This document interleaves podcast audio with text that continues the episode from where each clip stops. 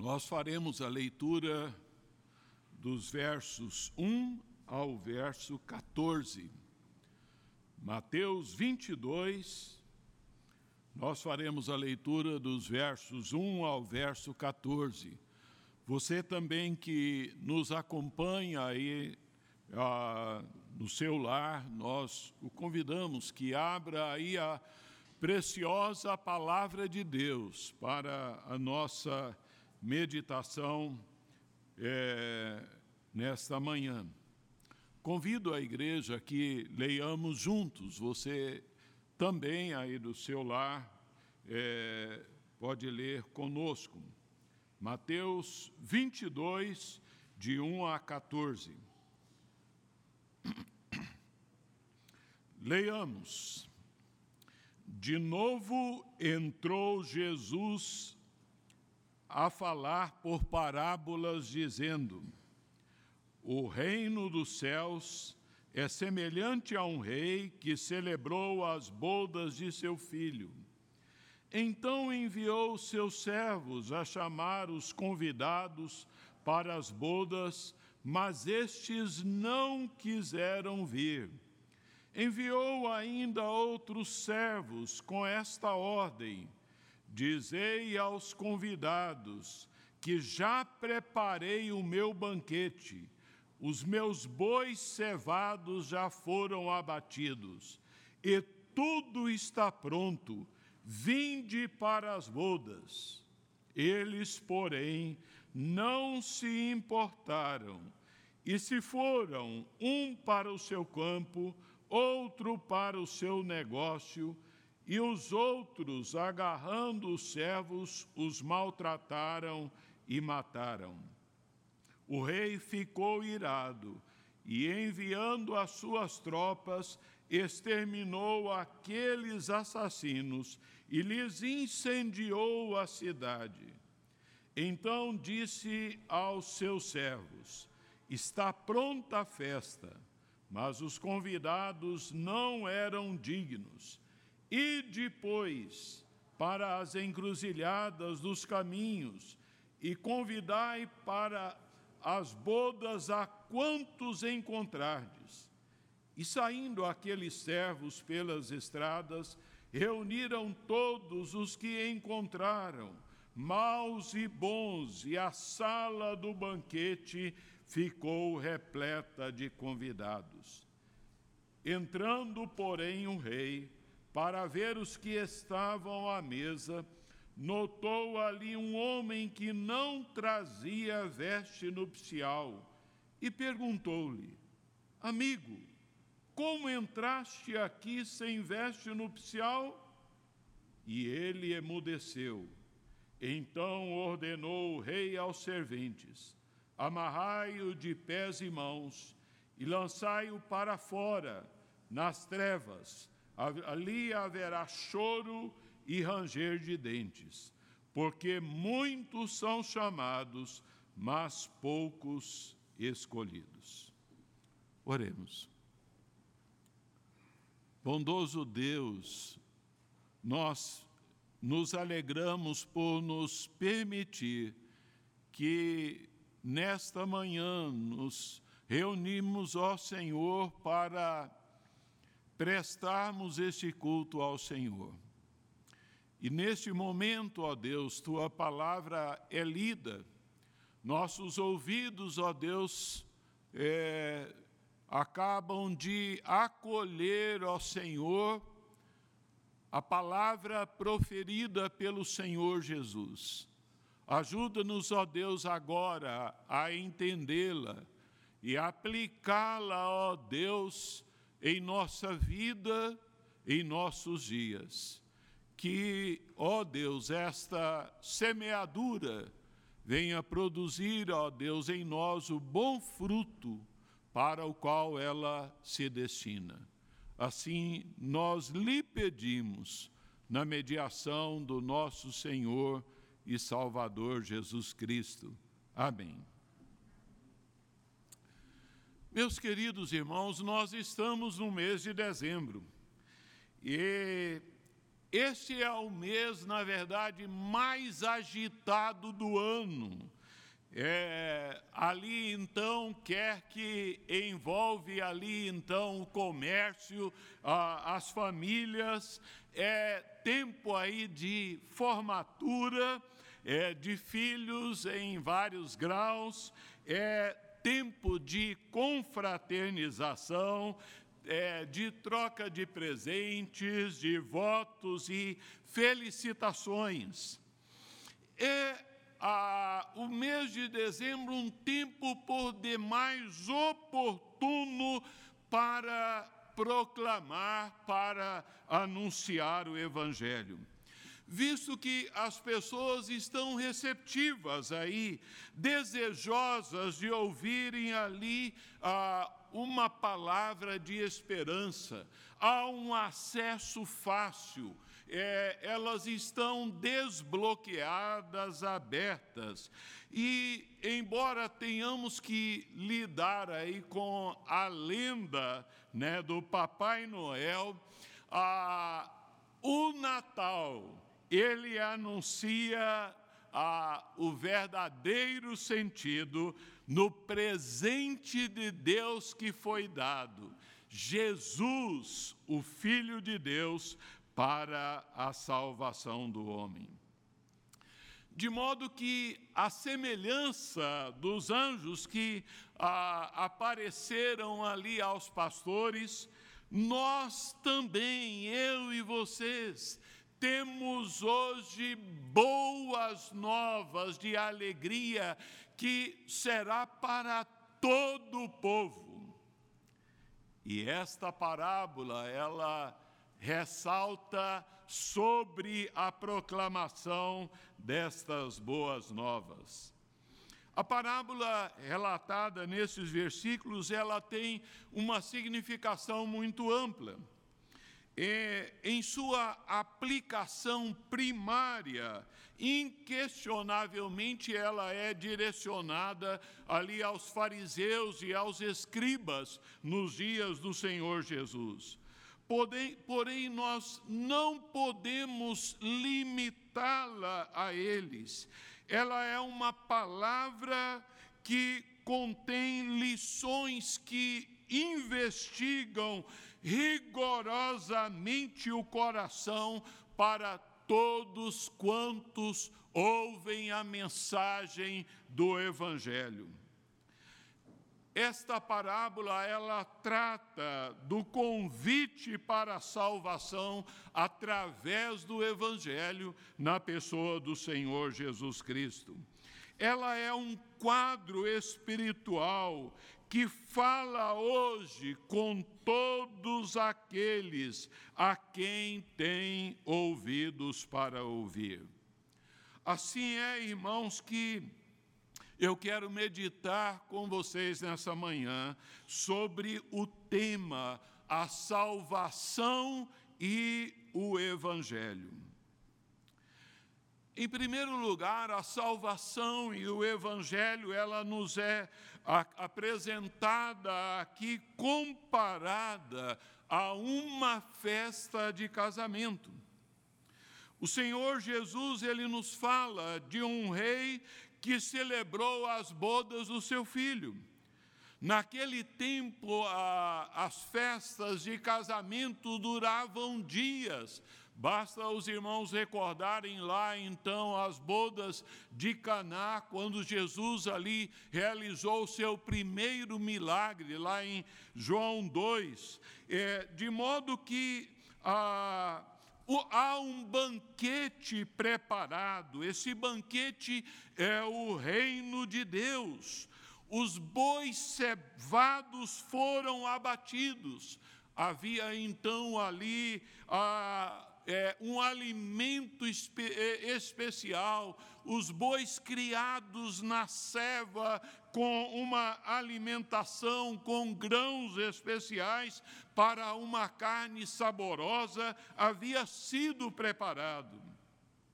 Assim, é, o Senhor Jesus está revelando que no Evangelho há uma provisão completa, um banquete preparado para todas as necessidades da alma humana. Tudo o que é necessário para satisfazer os anseios do homem encontra-se provisão completa no Evangelho do Senhor Jesus Cristo.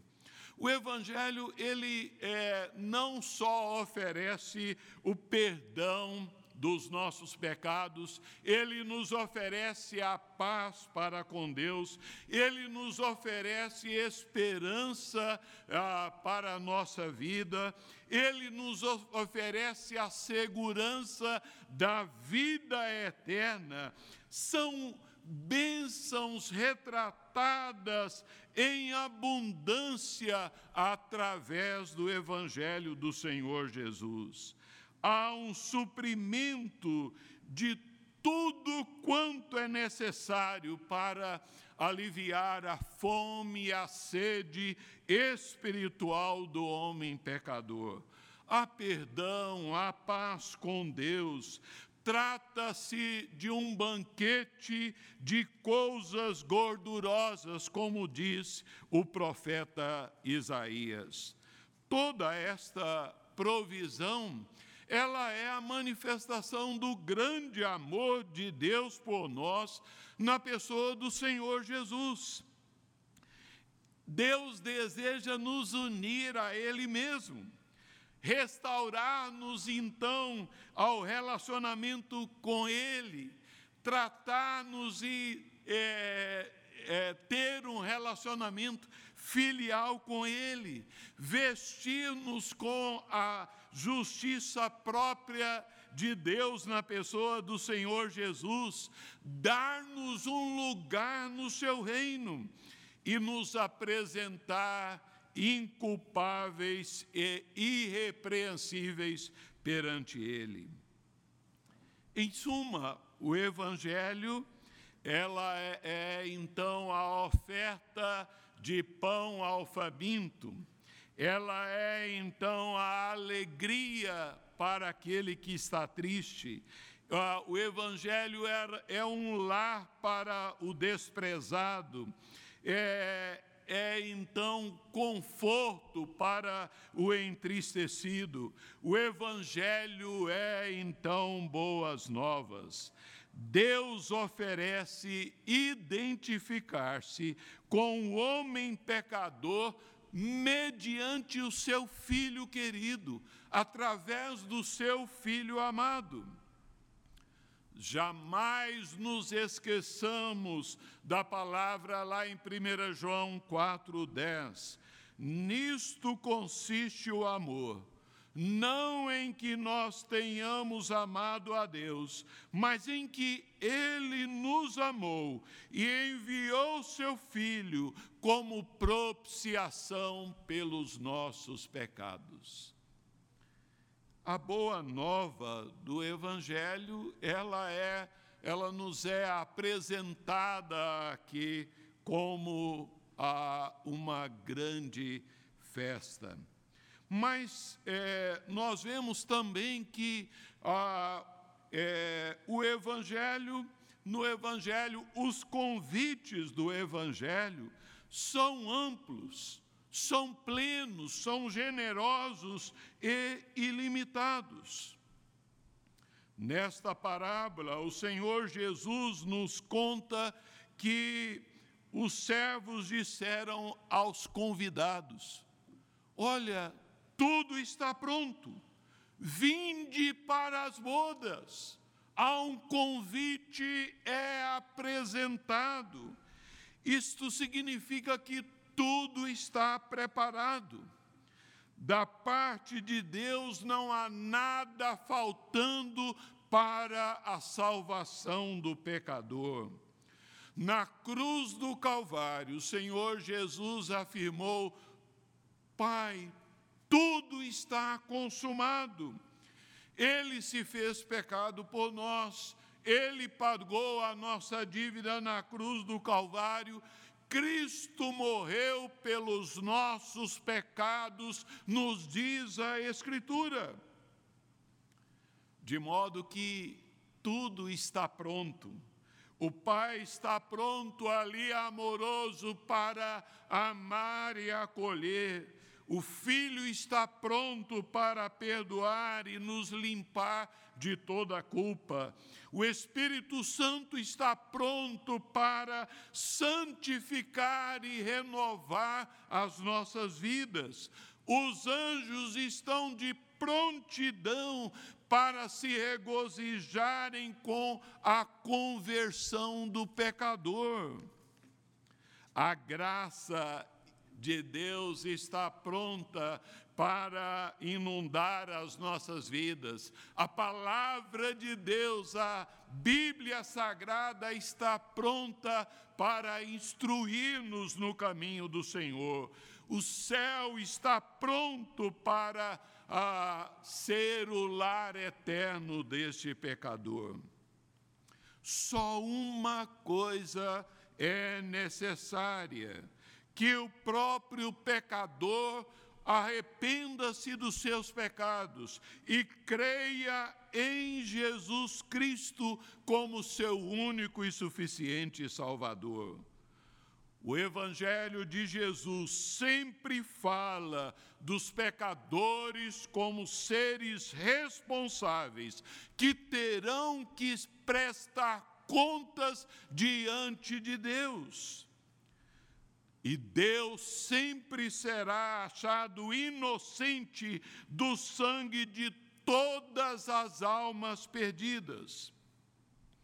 O Evangelho coloca uma porta aberta diante de toda a humanidade.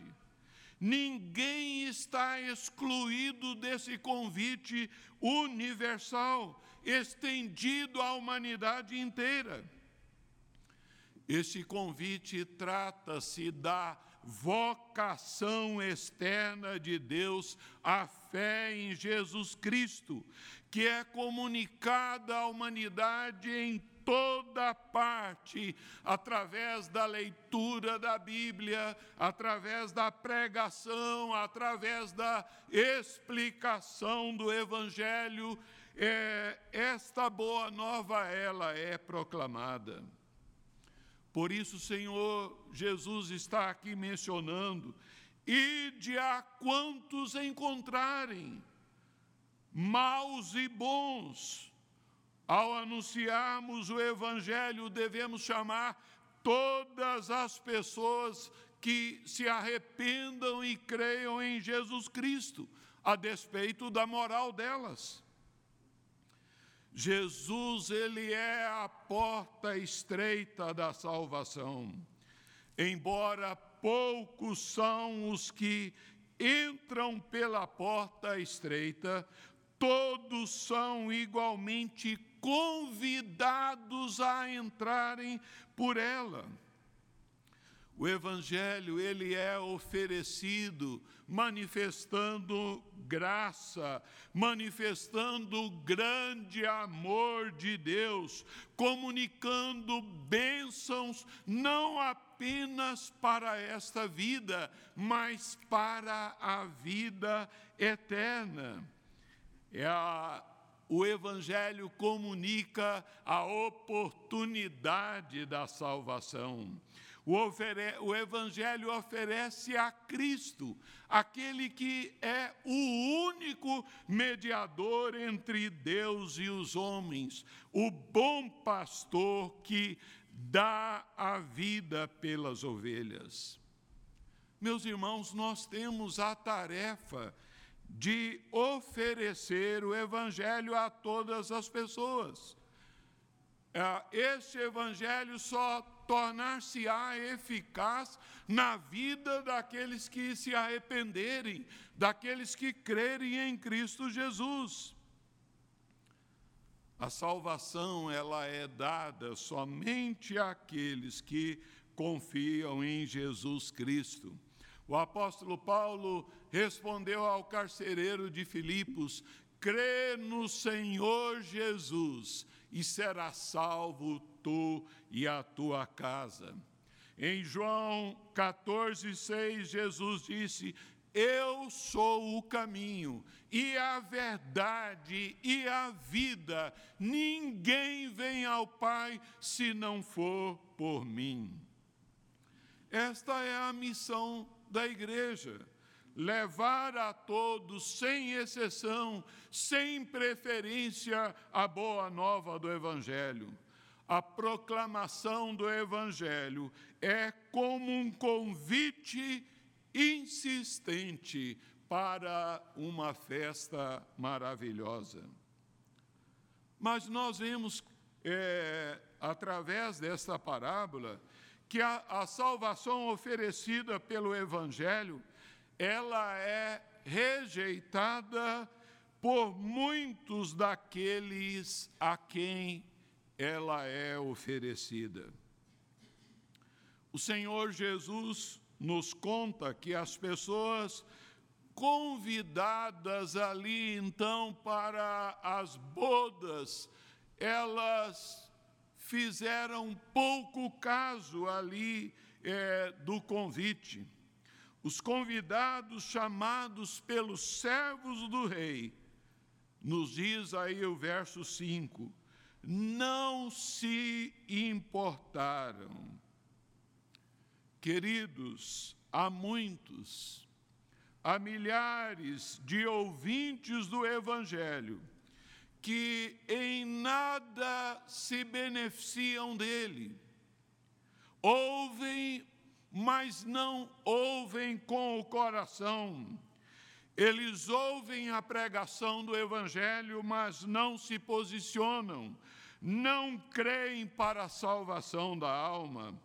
Eles não compreendem o seu valor incomparável, não sentem qualquer necessidade especial do Evangelho há um desprezo incrível em relação ao Evangelho.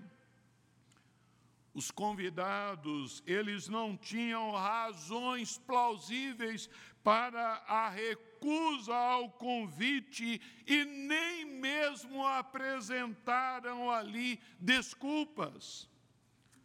Procederam com indiferença procederam com certo cinismo, não se importaram e foram um para o seu campo, outro para o seu negócio.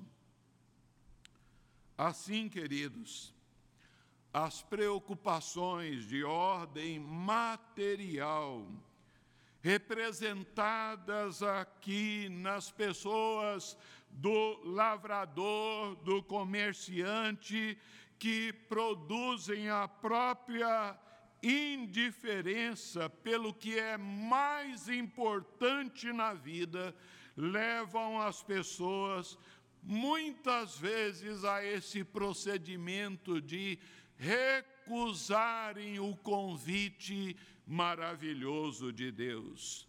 Não quiseram vir na vontade pervertida do homem, em sua depravação total, está o principal motivo da recusa ao Evangelho da graça de Deus. Como afirmou o Senhor Jesus em João 5,40, vós não quereis vir a mim para terdes vida estão mortos nos seus delitos e pecados. Também foi a, a razão principal da ruína de Jerusalém, como exclamou é, com ardor de alma ao Senhor Jesus: Jerusalém, Jerusalém, quantas vezes eu quis reunir os teus filhos como a galinha junta os seus pintinhos debaixo das suas asas, e vós não o quisestes.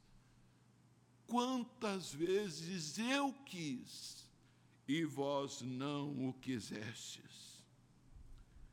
É bem possível que muitas pessoas, às vezes, até apreciam o Evangelho, a, a, se agradam do Evangelho, a, não zombem do Evangelho, é, mas não o recebem no seu coração. Desprezo e indiferença, nisso consiste uma culpa gravíssima, é pecado imperdoável. O verso 5 nos diz: E eles então ah, não se importaram. E se foram.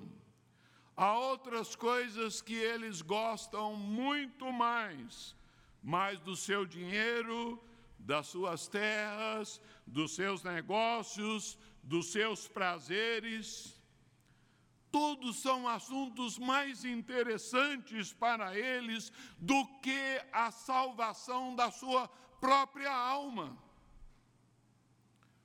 Nós precisamos examinar o nosso coração e tomarmos cuidado para que esse não seja também o nosso caso. A indiferença e a negligência são frutos da natureza pecaminosa do homem. Multidões se verão no inferno, porque fizeram pouco caso da graça de Deus, do convite maravilhoso de Deus na pessoa do Senhor Jesus Cristo. Cumprindo-se o que nos diz João 3,36. Por isso, quem crê no Filho tem a vida eterna. O que todavia se mantém rebelde contra o Filho não verá a vida mas sobre ele permanece a ira de Deus. Porque desprezaram, porque rejeitaram o, salva o Salvador. Cristo morreu na cruz, mas eles desprezaram, negligenciaram, não fizeram caso do seu sacrifício, da sua morte na cruz do Calvário. Mas, por fim, esta parábola também nos chama aqui, observemos que no último dia, aqueles que fizeram uma falsa profissão de fé serão detectados, desmascarados e condenados eternamente. Todos quantos professarão a, a religião apenas de lábios, mas não com o coração, serão reconhecidos.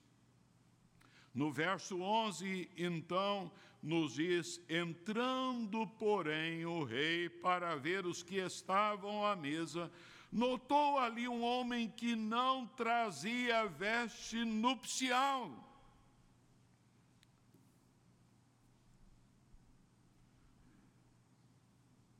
O Senhor Jesus nos conta ah, que quando ali os convidados estavam reunidos na sala nupcial, entrou o rei e notou ali um homem sem estar com trajes nupciais.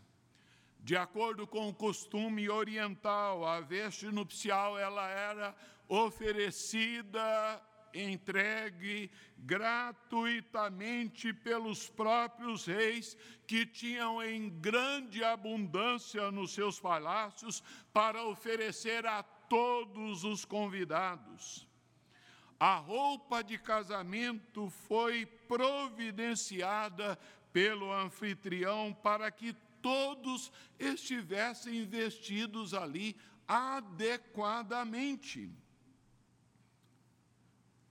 para que nenhum dos mais pobres é, se sentissem ali deslocados. E entre os convidados foi observado pelo rei, um homem que não trazia veste nupcial. Não obstante ser tratado de maneira afável, tendo sido usado para com ele uma expressão ah, amorosa, é, em que o rei diz amigo, ah, ele emudeceu. As vestes nupciais, elas simbolizam a justificação de Cristo, a qual Cristo reveste as pessoas gratuitamente pela graça. A obra de salvação é o dom gratuito de Jesus Cristo. Notem que os convidados foram trazidos direto da rua, das encruzilhadas. Tal homem, ele desprezou generosamente a, ali então a generosidade então da veste nupcial oferecida pelo anfitrião. Ele pensou que ele poderia participar da, ali então da festa com os seus próprios trajes. A salvação ela é individual. Devemos aceitar o que Deus nos dá, a salvação através da pessoa de Jesus Cristo, e não tentar confeccionar uma roupa para nós mesmos. O rei perguntou ao homem como este havia entrado vestido impropriadamente, mas ele não obteve qualquer resposta. Ordenou o rei: amarrai os pés e mãos e lançai-o fora nas trevas. A condenação às trevas exteriores é para todo aquele que despreza a obra de Jesus, despreza as vestimentas de Jesus Cristo. É uma descrição da punição eterna, ah, do castigo eterno, que a palavra de Deus descreve, da qual não há, então, é, posição intermediária entre céu e inferno. O convidado deve estar apropriadamente vestido. A palavra de Deus muitas vezes nos fala disso. Em Apocalipse capítulo 7, versos 13 e 14, nos dizem ah, assim: Um dos anciãos tomou a palavra, dizendo: Estes que se vestem de vestiduras brancas, quem são? E de onde vieram? Respondeu-lhe, meu senhor, tu sabes.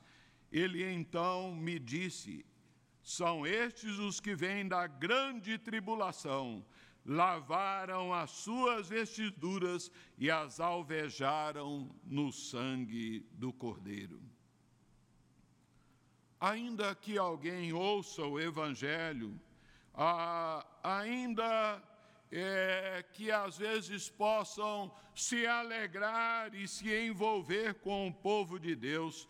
Somente aqueles que estiverem revestidos da justiça de Cristo são apresentáveis, receptíveis diante de Deus. Jesus está descrevendo que enquanto existir a igreja neste mundo, ah, existirá então o joio no meio do trigo. Enganadores nunca serão completamente destruídos dos meios, ah, no meio dos verdadeiros cristãos, mas no último dia não haverá hesitações, não haverá qualquer dúvida no dia do juízo. Somente a fé sincera, genuína e obediente à pessoa do Senhor Jesus pode colocar o homem debaixo do abrigo da justiça de Jesus. Assim, é, nós vemos que, senão os verdadeiros crentes, somente eles participarão das bodas do Cordeiro.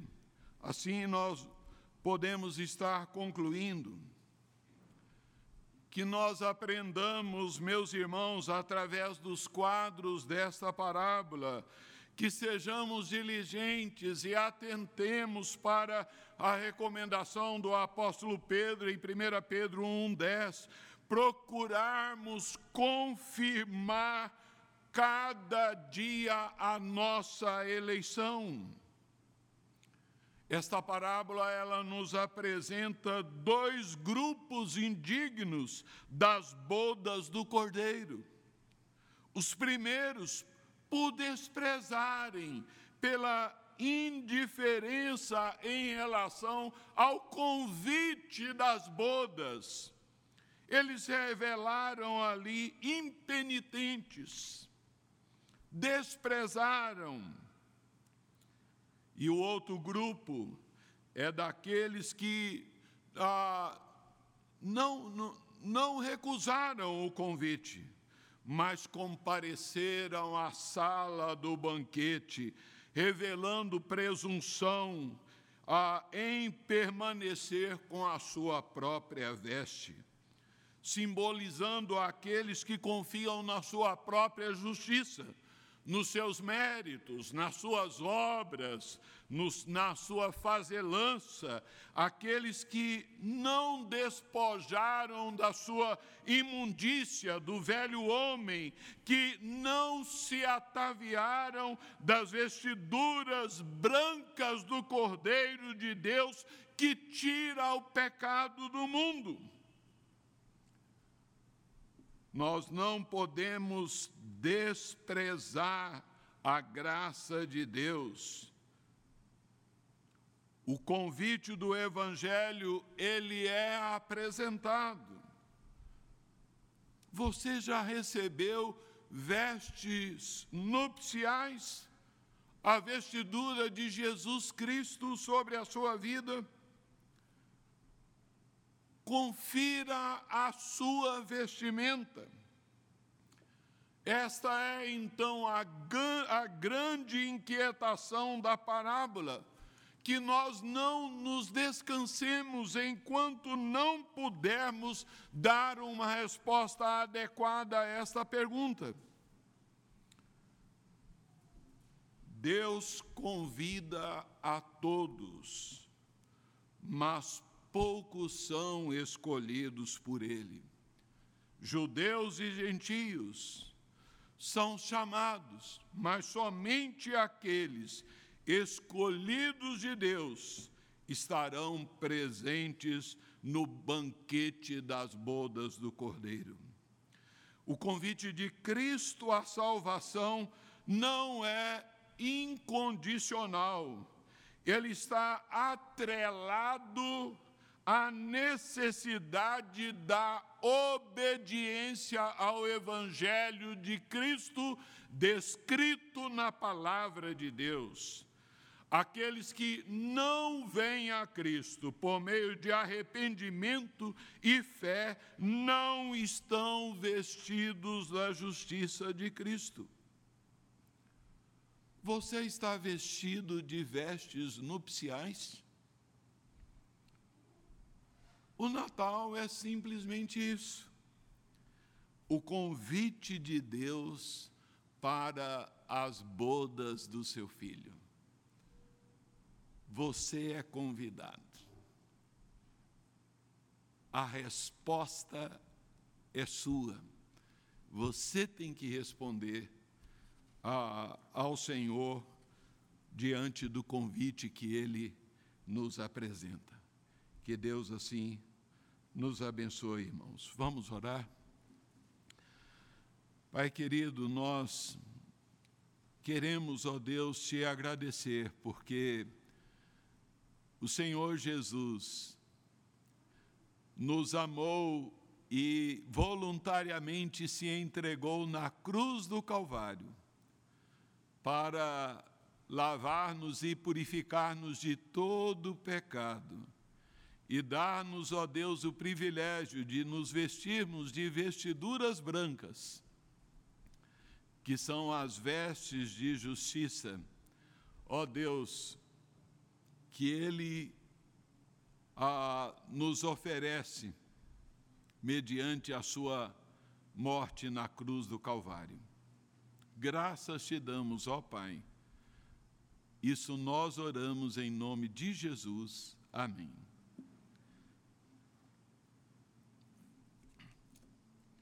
Irmãos, nós teremos uma alteração na nossa liturgia nessa manhã. Nós hoje não teremos a admissão de novos membros.